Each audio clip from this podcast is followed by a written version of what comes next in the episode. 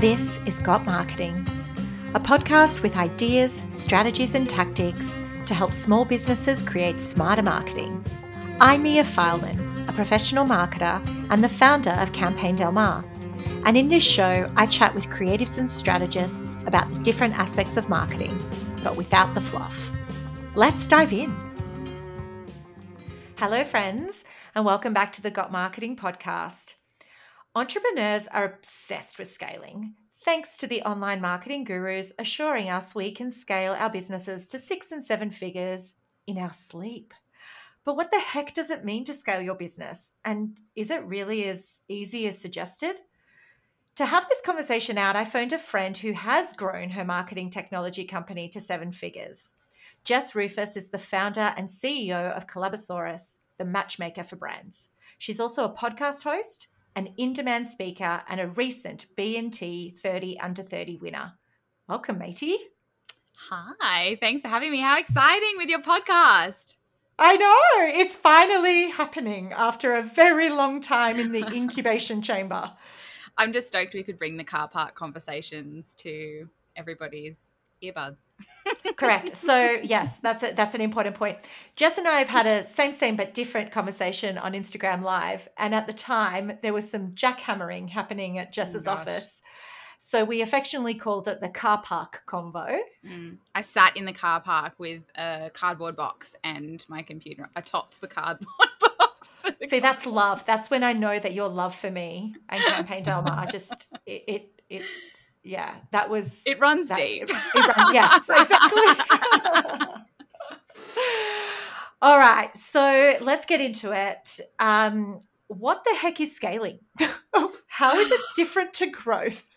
Yeah, good question. I think scale, you're so right in that entrepreneurs are obsessed with scaling. It's in every conversation I have with every investor, every startup founder. Everyone's talking about scale, scale, scale. Um, and super interesting to actually look at the definitions um, actually like yeah seeing them side by side. And that scale is that really the fast growth without an increase in like resourcing or funding. And um, it's actually incredibly hard to achieve. And not every business is kind of structured in a way that is suitable for that kind of growth. Um, whereas you know growth is that slow and steady wins the wins the race inch by inch growing but then as the growth happens, so does your need for resources and investment into the business. That's my. So it's like, a unicorn. It's a well, exactly, exactly. so, spoiler alert: not going to happen in your sleep. No, no, it's it, and it's so much work. It's one of those things. It's like I think people think you press a button or you launch a course and it's like, oh, you know, you make sales in your sleep. And yeah, sure. I mean, Collabosaurus subscriptions come through while I sleep, and sometimes I wake up and subscriptions have come through. But does that mean it's not hard work? Like, absolutely not. It means I hardly sleep. it's probably the best definition. Correct. All right. So I would love to hear the Collabosaurus story. I never get tired of it. So take us back to uh, you know, the, the beginning of the business. Beginning. Yeah. the car park, con- car park convo is back. Um, yeah, take us back to the beginning um, and just sort of walk us through the last six years of Collabosaurus yeah. and where we are now.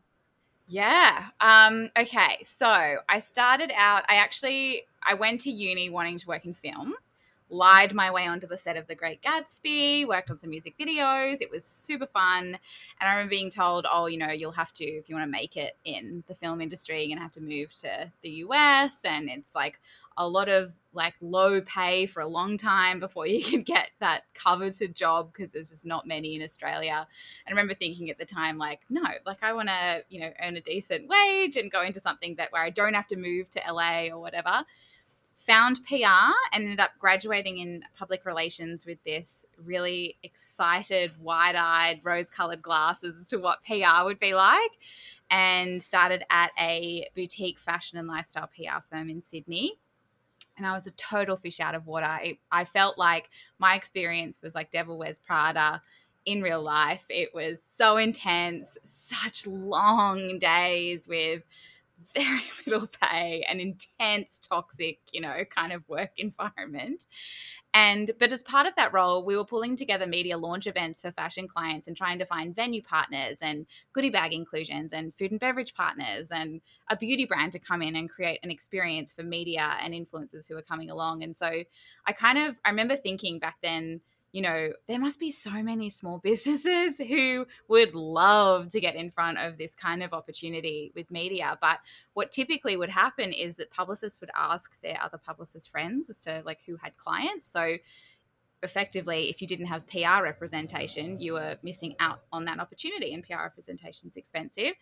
Um, and so I kind of moved on from that role into a small business marketing education company where we would take brands through like a 12 month course as to how to DIY your own marketing and partnerships were really part of that. And I was working more with small businesses in this role and realized that so many of them weren't doing partnerships or collaborations because they'd been burnt before, they'd been taken advantage of, they didn't really know where to start, or they were sending pitch emails out that were terrible and not getting any responses back.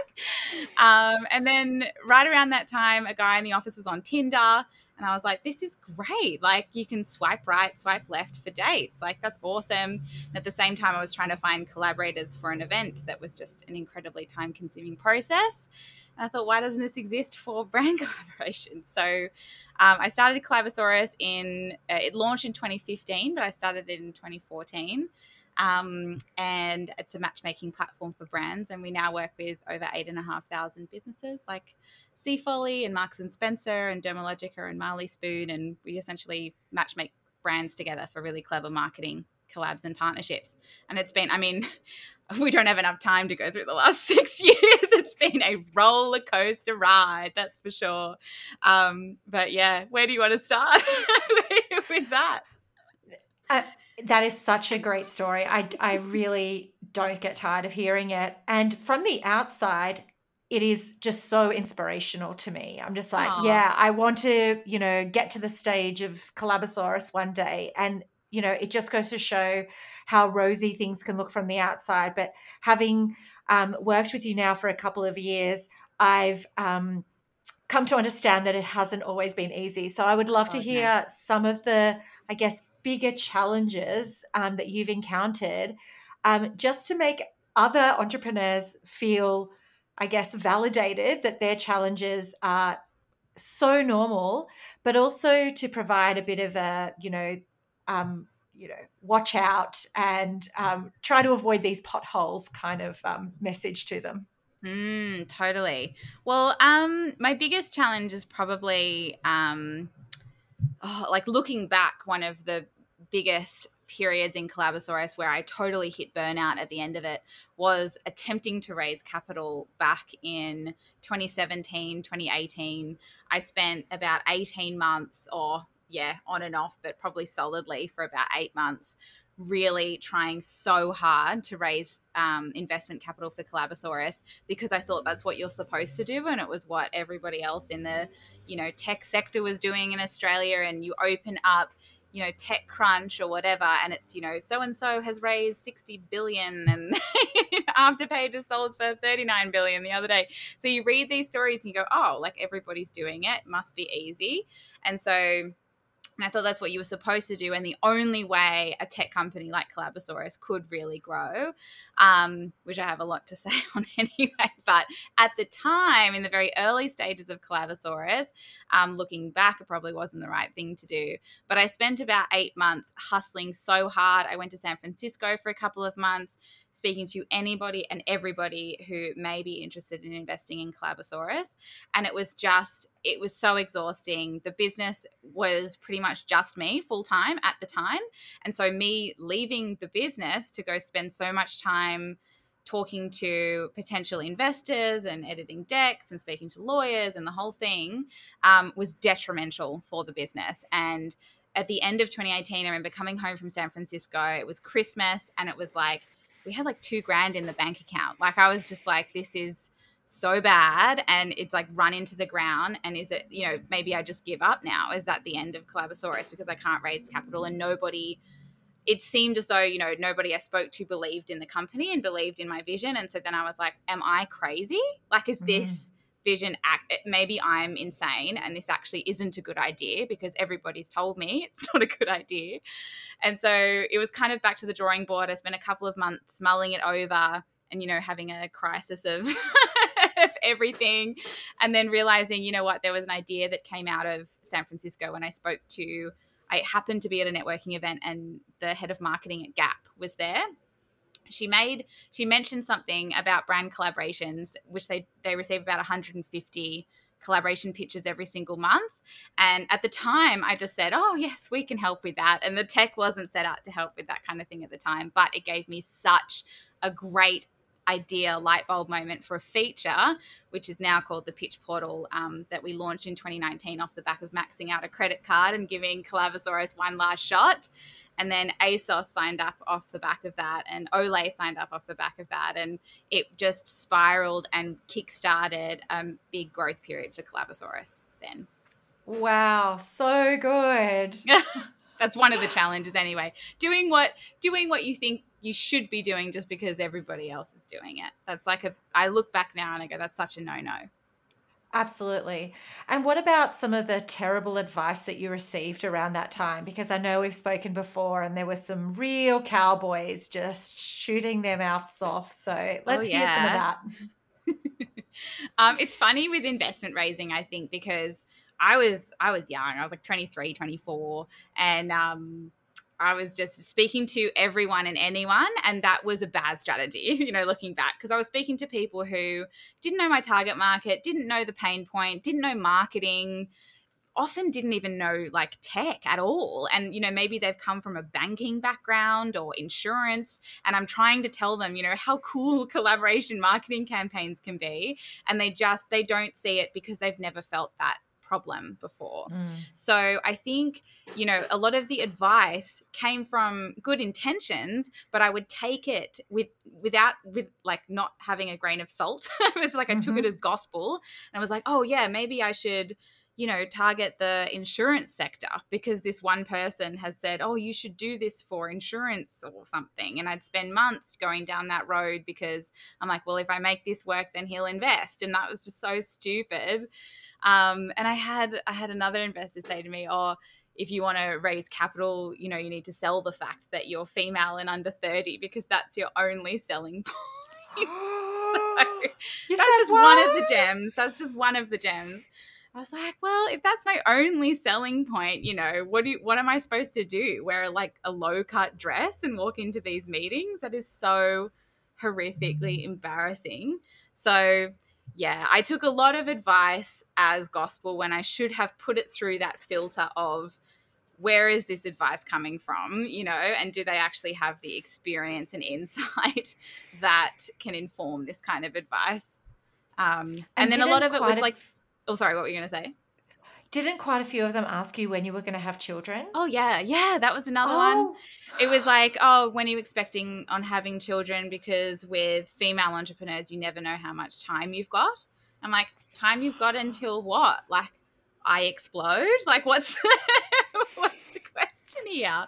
It was so bizarre and it was draining and exhausting and just like deflating. At the end of it, I was so deflated and confused with what I wanted to do with the business and if my vision was even worthwhile and and all the while the emphasis in all of these conversations is scale. It's scale scale scale scale at all costs you know and so I, I took that to be gospel as well and scale at all costs and let's get to burnout with two grand in the bank account and very few um like pathways to get myself out of that. So it was yeah it was full on. So bad advice would have been all of those things, but also just listening to the wrong people um, and thinking scale at all cost is some kind of success metric when I don't see that as a success metric anymore.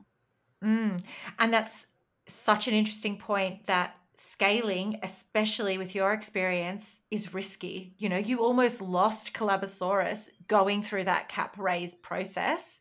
And now Collabosaurus has never been stronger and you're completely bootstrapped. And we don't talk about that enough that scaling is inherently risky. In fact, it's the number one reason for startup failure is premature scaling um, mm. because it is, it's like literally, you know, um, walking to the cliff and being pushed before you're ready to jump um, because it's yeah that amplification of everything and you have a scalable model you know you in fact your product works at scale even better because it means that there are more brands to collaborate with. Um, there totally. are more industries on the platform and big players and small players and more geographical partnerships that can happen for in-person events. So that actually works really well. What about the rest of us where, you know, we don't even have that as a scalable model yet? Yeah. But are being told that we should scale at all costs. Oh, for goodness sake. I mean, growth is good and i think it's like look focusing on the right things at the right time for the right reason you know if you're focusing on scale too early in the game um, just so that you could get investment interest, which is exactly what I did, was totally the wrong way to approach it. You know, I should have been trying to scale the experience and, you know, nitpicking apart customer um, feedback and stuff like that at that, at that early stage. Um, and I think as well, like you always think you have a scalable model, and then you get to scale and you you, you realize that your operations need an overhaul, and that happened in 2020. I mean, I was like, "Yeah, it's good to go. We are scaling, and it's it's working at scale." And then it hit a point, and I was like, "Ooh, we have to seriously rejig." internal processes because things were getting missed and things needed to be automated and then sometimes the tech fails you you know um, as well. So it's not as rosy as i think this like linear line the people the, the picture that people paint about that scale. Um, often operations need to be completely overhauled and you've got to get foundations right but often you don't know what right looks like until you're in it and you have to you know build the plane on the way down off the cliff. Mm-hmm. so yeah. that's kind of been my experience so that's what I wanted to talk about next, which is, you know, what should businesses do when they're thinking about scaling? And you mentioned some of them, you know, getting the right business foundations, um, thinking about whether you need to pivot, for lack of a better word, so that you do have a scalable product, spending time on those operations. Um, that customer research and customer insight phase, which is such an important part of the scaling process because serving 20 customers is so different to serving 2,000 and 200,000 customers. Um, you know, when we're dealing with only two or 200 customers, we think that they represent the mass and they don't. That sample size is actually too small for it to be statistically significant for a much bigger audience.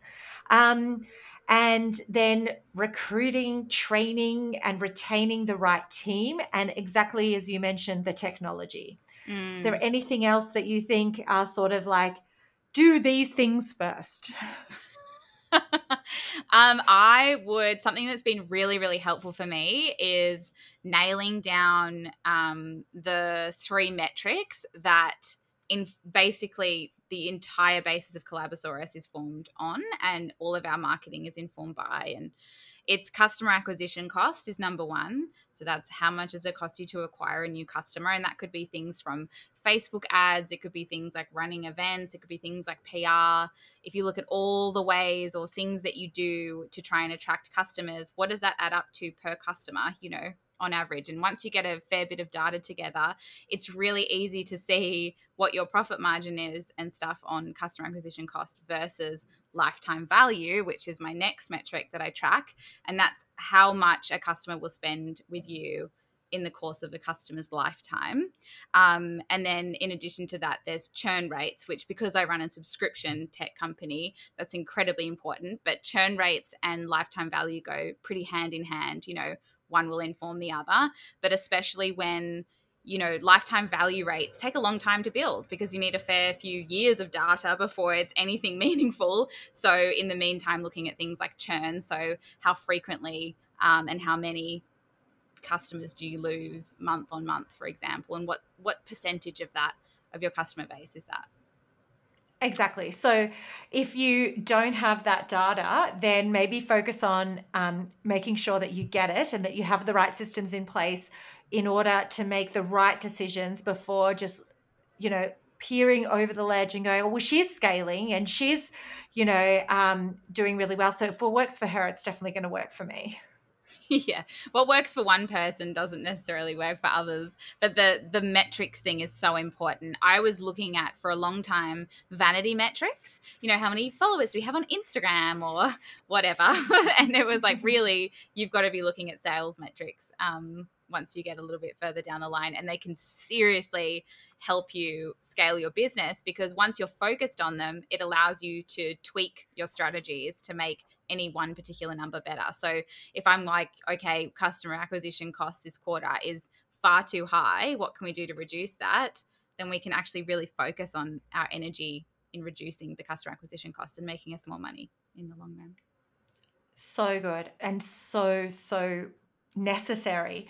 So, talk to me about um, building your team for Collabosaurus because you've gone from a one woman show to a to a team. Um, how's that been for you? really hard. I'm not going to lie. Team building stuff has probably been my second biggest challenge with Collabosaurus. I think because you also assume that oh, I'll just get another me and they can do all the things and double my output or double what, you know, I'm able to do. And that's not the case at all. You know, there's so much that needs to go into process creation and training and like team culture and everything as well, especially if you're small and growing. One hire has the ability to make or break your team, you know? So, yeah, hiring has been really tricky. And I'm not going to say I've had a really smooth run. I've worked with some incredible people over the years. Um, and some some hiring choices I have made probably haven't been the right ones. Uh, and when was it? Was it this year? I can't remember what even year it was. I think it was earlier this year.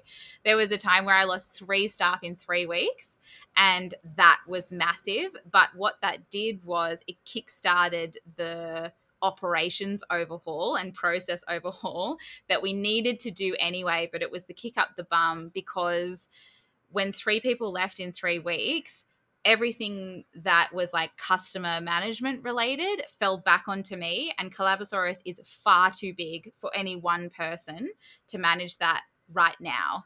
So I was like, well, a scalable model, it needs to be able to manage that amount of customers without, you know, an account manager sitting there going through all of the accounts, for example. So it was, you know, there's a silver lining to every cloud, but my goodness, it's it's been tricky. And what I do now, um, which has been really really helpful, is we use psychometric testing on new hires, and we also do things like um, I mean, I've always done this, but this has always been really, really valuable. Getting people to do tasks and things as part of the interview process, because then that shows you what the actual work is like. And I've often found people who are um, come across a bit like me, so extroverted and chatty, and you know, um, they're people I totally vibe with. They often don't necessarily equal really high quality work. So um, I've had to sort of incorporate some really great testing as part of the interview process that it's been super helpful. So psychometric testing and some skills testing as well. And if you're ever hiring for software or tech people, there's a platform called TestDome so that you can put developers through based on your um, tech stack. So for me, I'm not a coder. Like I can't look at um, ASP.NET C sharp code and go, that looks great. You know, mm-hmm. you're hired. Good job. yeah. Nice when, colons.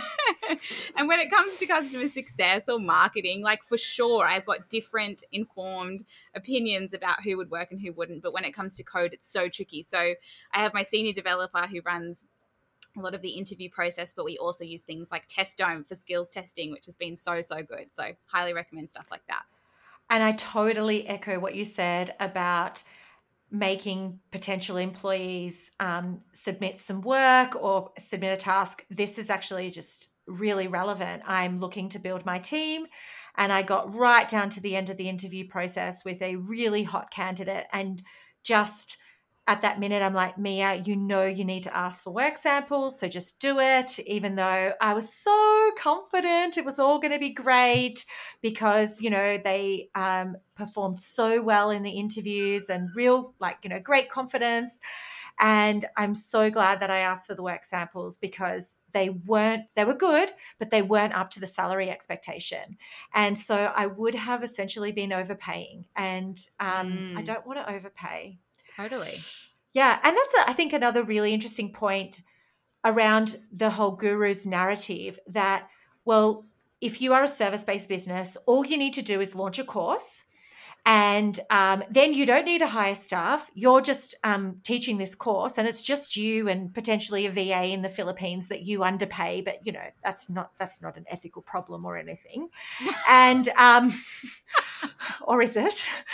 And um, you know, you don't you it can just be you but both of us you and i are both online course creators and um, i work full-time and have a permanent part-time employee and i'm now looking to bring on a second permanent part-time employee because spoiler alert when you start to grow your online courses and you start getting some serious numbers through there it's a lot of work and mm. um, it's a it, it takes a lot of energy to service, properly service um, those students and provide accountability and provide feedback. And if you don't do that, then you're going to be letting them down.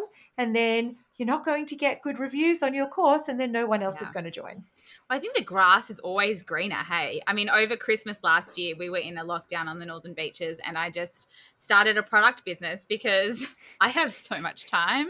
Why not? Let's do that for fun. Um, but the grass is always greener. I mean, running a tech company, I look at friends who run product companies and go, oh my gosh, how fantastic. You just create the product, sell the product, and that's it, you know? what about the shipping? What about well, the know, warehousing know, and the manufacturing? For sure, but I kind of feel like, oh, that's, you know, the warehouse's problem or the manufacturer's mm-hmm. problem.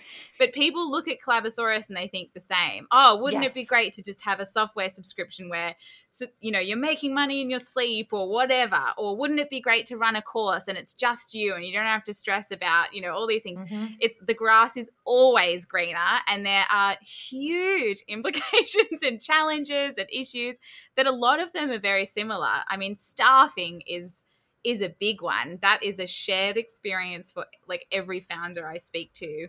Um, it's very, very hard to compete as well against the, the large corporates.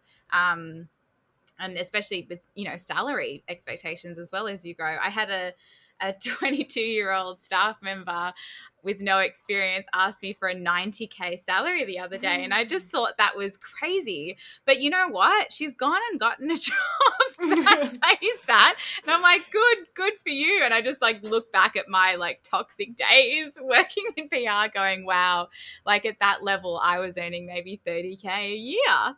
But hey look i salute the big kahunas that she had. That's, oh, that take chutzpah. That for was, sure, there was chutzpah there. Um, but yeah, like times have changed, and I think small business owners, it's really hard to compete. Really, really hard mm-hmm. to compete. So you've got to like find all these other things that you can do to attract and retain staff for sure. Yes, absolutely. All right. Well, um, I want to do what is our favorite thing in the whole world to do, and that is to talk about marketing campaigns because you have adopted a campaign marketing approach to growing Collabosaurus. Mm-hmm. Um, of course, you have. You are a marketer, um, a professional marketer. So, um, before we jump into talking about some of our favorite collab collaboration campaigns. Mm-hmm. Um, I would love to hear from you um, any marketing campaign tips because obviously my listeners hear from me all the time and they know all of my tips, but it would be so interesting to get yours as well.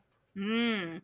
I've actually just been consulting with a brand that um, has just like launched their business, and a lot of things came up there that are just so front of mind. so, the first one would probably be allow yourself enough time to leverage all of the marketing and touch points within a campaign. I cannot tell you how many conversations I have with people going, oh we're launching next week you know can let's do it and it's like whoa whoa like you've missed a huge opportunity with pre launch teasing and hype building and just amplifying and leveraging a campaign so that you get the best possible results. A campaign isn't a post on Instagram, it isn't one email. A campaign is like, yeah, I mean, you'll define this so much better than me.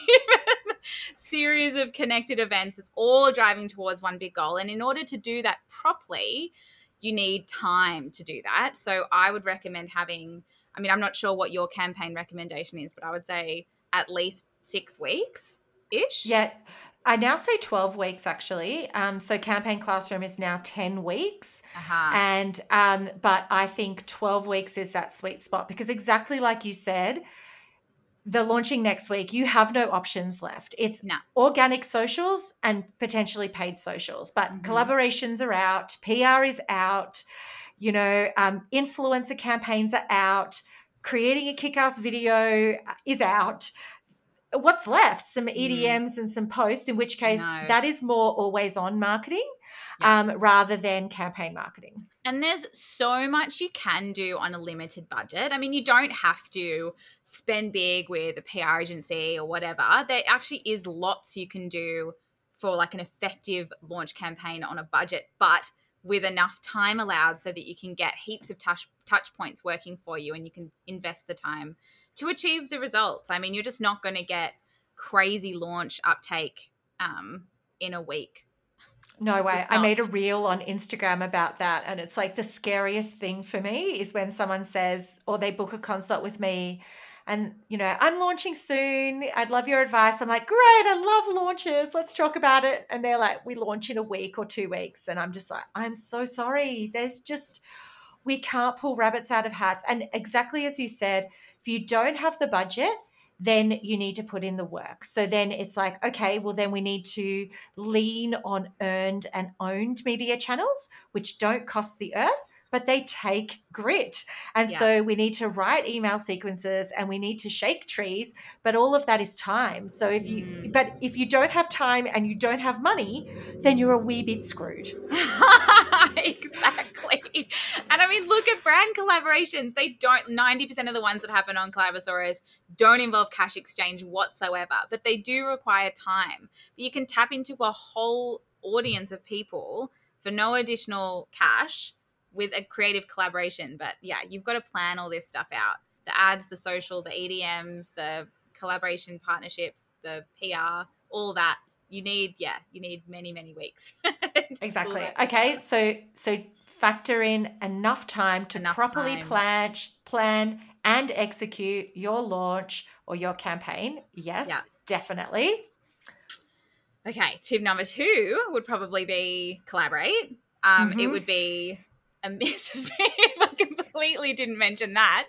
Um, brand collaborations are probably one of the most effective ways to cost effectively reach a whole new audience of people in a creative and authentic way. And it doesn't always have to be competitions or giveaway collaborations, which I think a lot of people their minds go to. And we've got some great examples that have been super clever and creative with um, brand collaborations to share in a moment. But um, look at things like gift with purchase or bundled products or a series of like a content series. You know, would you create a podcast in collaboration with somebody or a, limited series, uh, limited episode podcast or like a mini online training in collaboration with another brand or um, a limited edition product or like I think I've already said this already, but gift with purchase. If you're launching something, maybe the first 50 orders could get a gift with purchase in collaboration with another brand who also want to get in front of your audience. So that can drive more sales and more reach as well because it's not just you talking about um, your amazing product or service. You've also got a buddy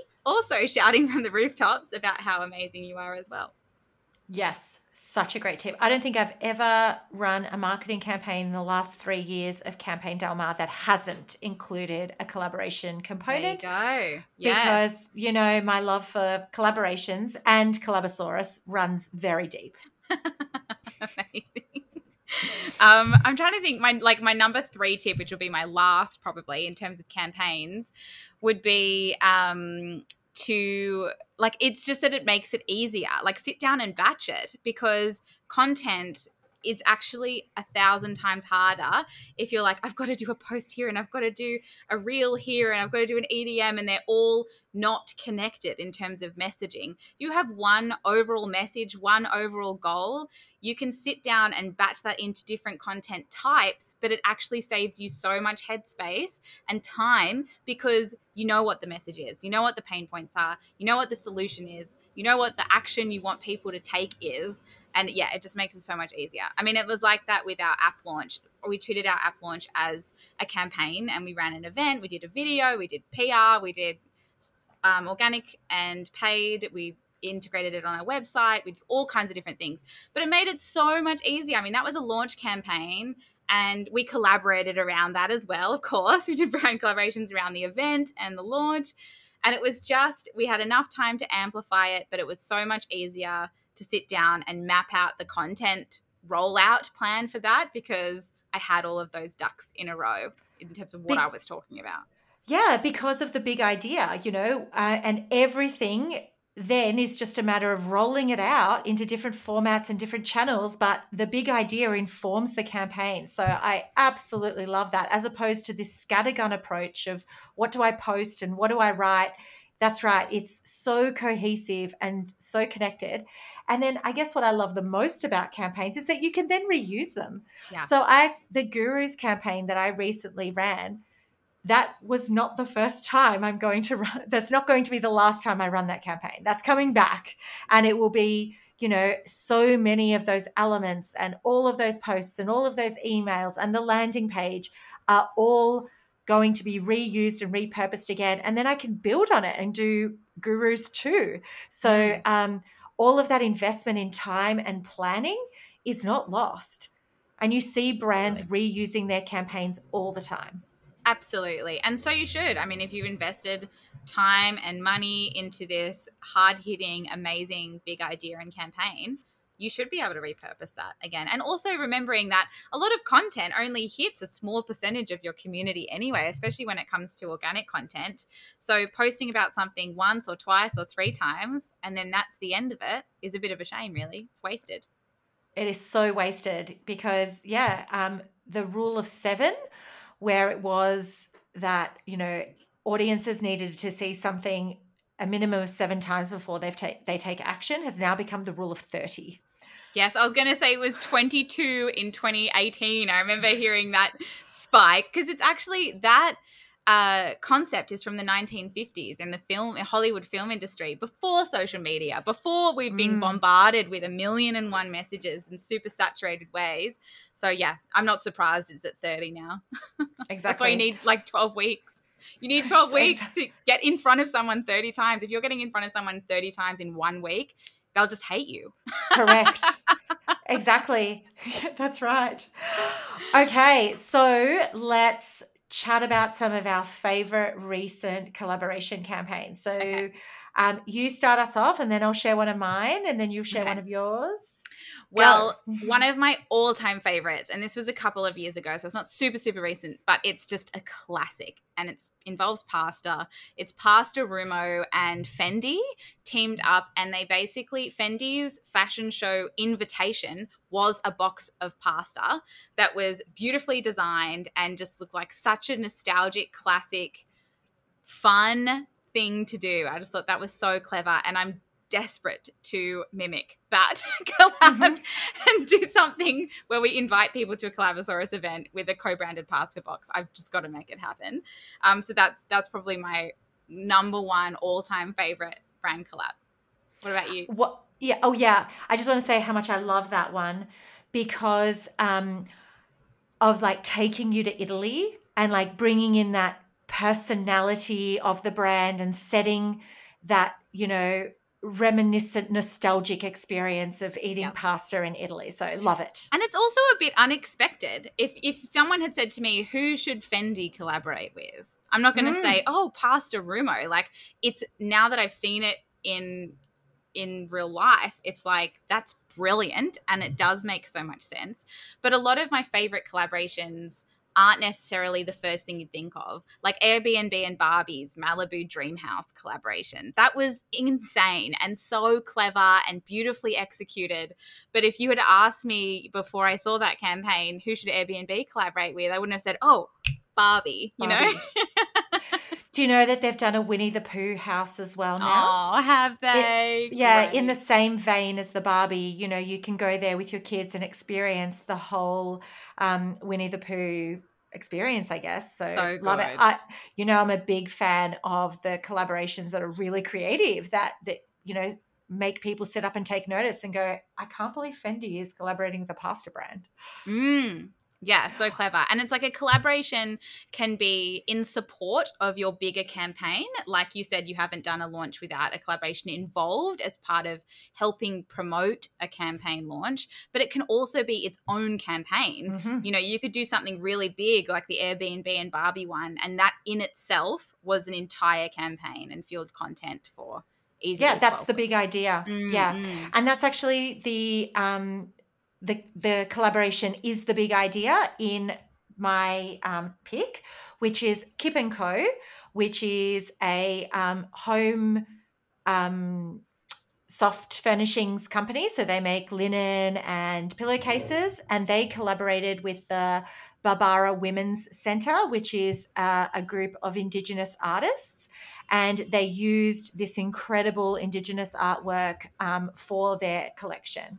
And that was I guess, the big campaign. And I just absolutely loved it because the designs are stunning. And the content was, was, stunning. I saw the mm. ads for that, and whoever shot that campaign just did such a wonderful job. It looked amazing, so eye catching.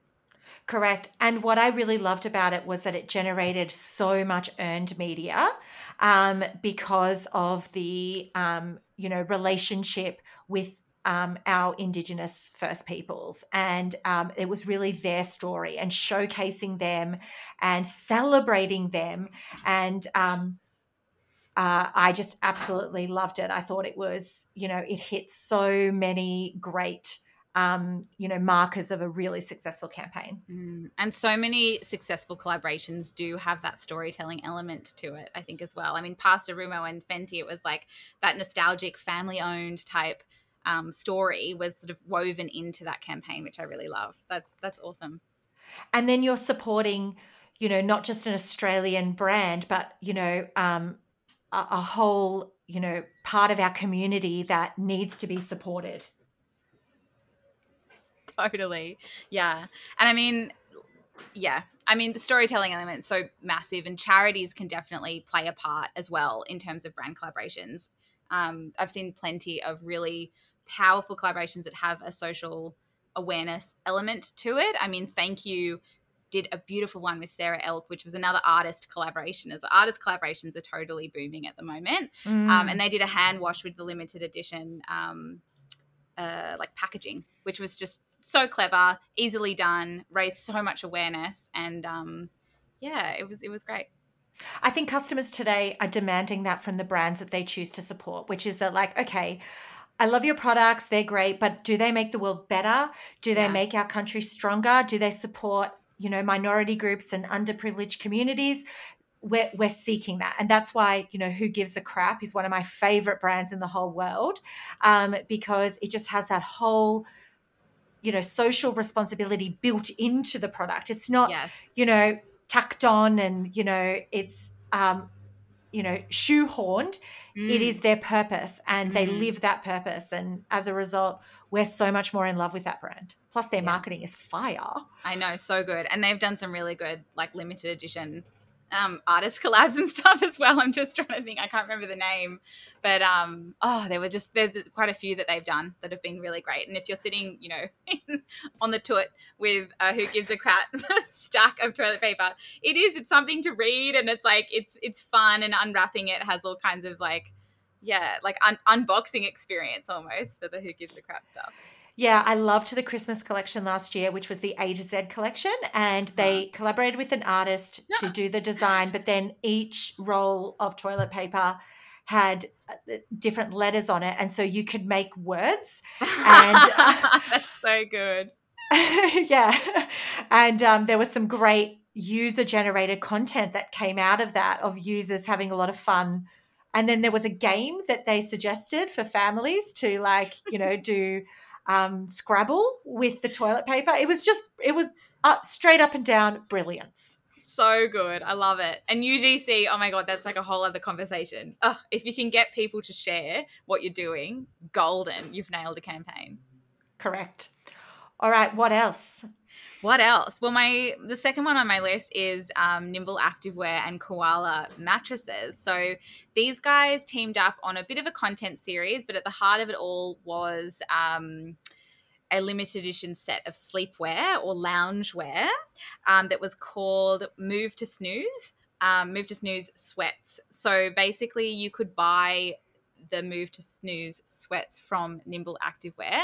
And every set you would go into the draw to win a koala mattress. But what they did as part of this campaign was it was all around rolling out content to promote a better night's sleep. So there were all of these activities Nimble Activewear released an eight minute video with tips as to how you can um, improve your sleep. There was an EDM campaign that went out with a bunch of tips and tricks and strategies, and it all tied back to that limited edition sweat set. um, but there was a competition as part of it. It was leveraged. It's like a well leveraged campaign with lots of moving parts and elements to it. Oh, you know how I feel about fully integrated campaigns, yes. Jess. Yes. Yeah. They really just light my fire. Okay. And my um, other favorite um, is Taika Waititi, who is an epic director. Um, he collaborated with the Royal Roald Dahl Story Company to create a um, YouTube collaboration actually during COVID. So, and this one really spoke to me as a mum because I was trying to work with kids at home. And so, anyone that was going to provide some entertainment for my children was a winner in my book. But it spoke was... to me because the Hemsworths were involved. Correct. you don't have to be so, a mum to like vibe with this collab, hundred percent. Correct. yes. It, um, and so essentially, what it was is that um, Ta- Takey, um, Taker, sorry, um, invited some of his celebrity friends, including the Hemsworth, to read James and the Giant Peach, um, which is such a great book. And um, so this was a, um, a collaboration that went over several days on YouTube and just sensational content um, that was created um, and all to benefit um, actually a not for profit. So just ticked so many boxes. And I think what I love about this is just the timing of it, you know? Yeah. Um, marketing campaigns for big corporations get planned years in advance. You know, at L'Oreal, we were planning the Maybelline campaigns 18 months before we launched, but COVID obviously threw a very big spanner in those works. And so any big brands that could mobilize as quickly as as this one did and pull it off, um, I really tip my hat to that. Totally. And Binge and The Iconic did that too. They moved fast and released their inactive wear campaign, which was all around people sitting at home what binge watching like Netflix. And Binge was trying to get in there as a competitor to Netflix. Um, and that was just so clever. But yeah, it's like being timely and relevant and um, piggybacking off current news and pop culture. That can be really, really effective too. 100%. Absolutely. Well, it has been such a pleasure, Jess. I could have spoken to you for hours, but um, we've already clocked 47 minutes. I don't know how that happened. It was just like blink and it's done. Um, I urge everyone to go and check out Collabosaurus. It is such an epic platform. And um, check out Collabosaurus on Instagram. Um, anything else that you'd like to share, Jess? No, come find me. Um, and thank you so, so much for having me on the podcast. Congratulations on Got Marketing. Brilliant, brilliant, brilliant. I can't wait to listen to the other episodes. Thank you. All right. Bye. Bye. Thank you. You listened right up until the end. So why not press that subscribe button and keep the good marketing rolling? You can also connect with me, Mia Fileman, on Instagram or LinkedIn, and feel free to send me a message. I'm super friendly.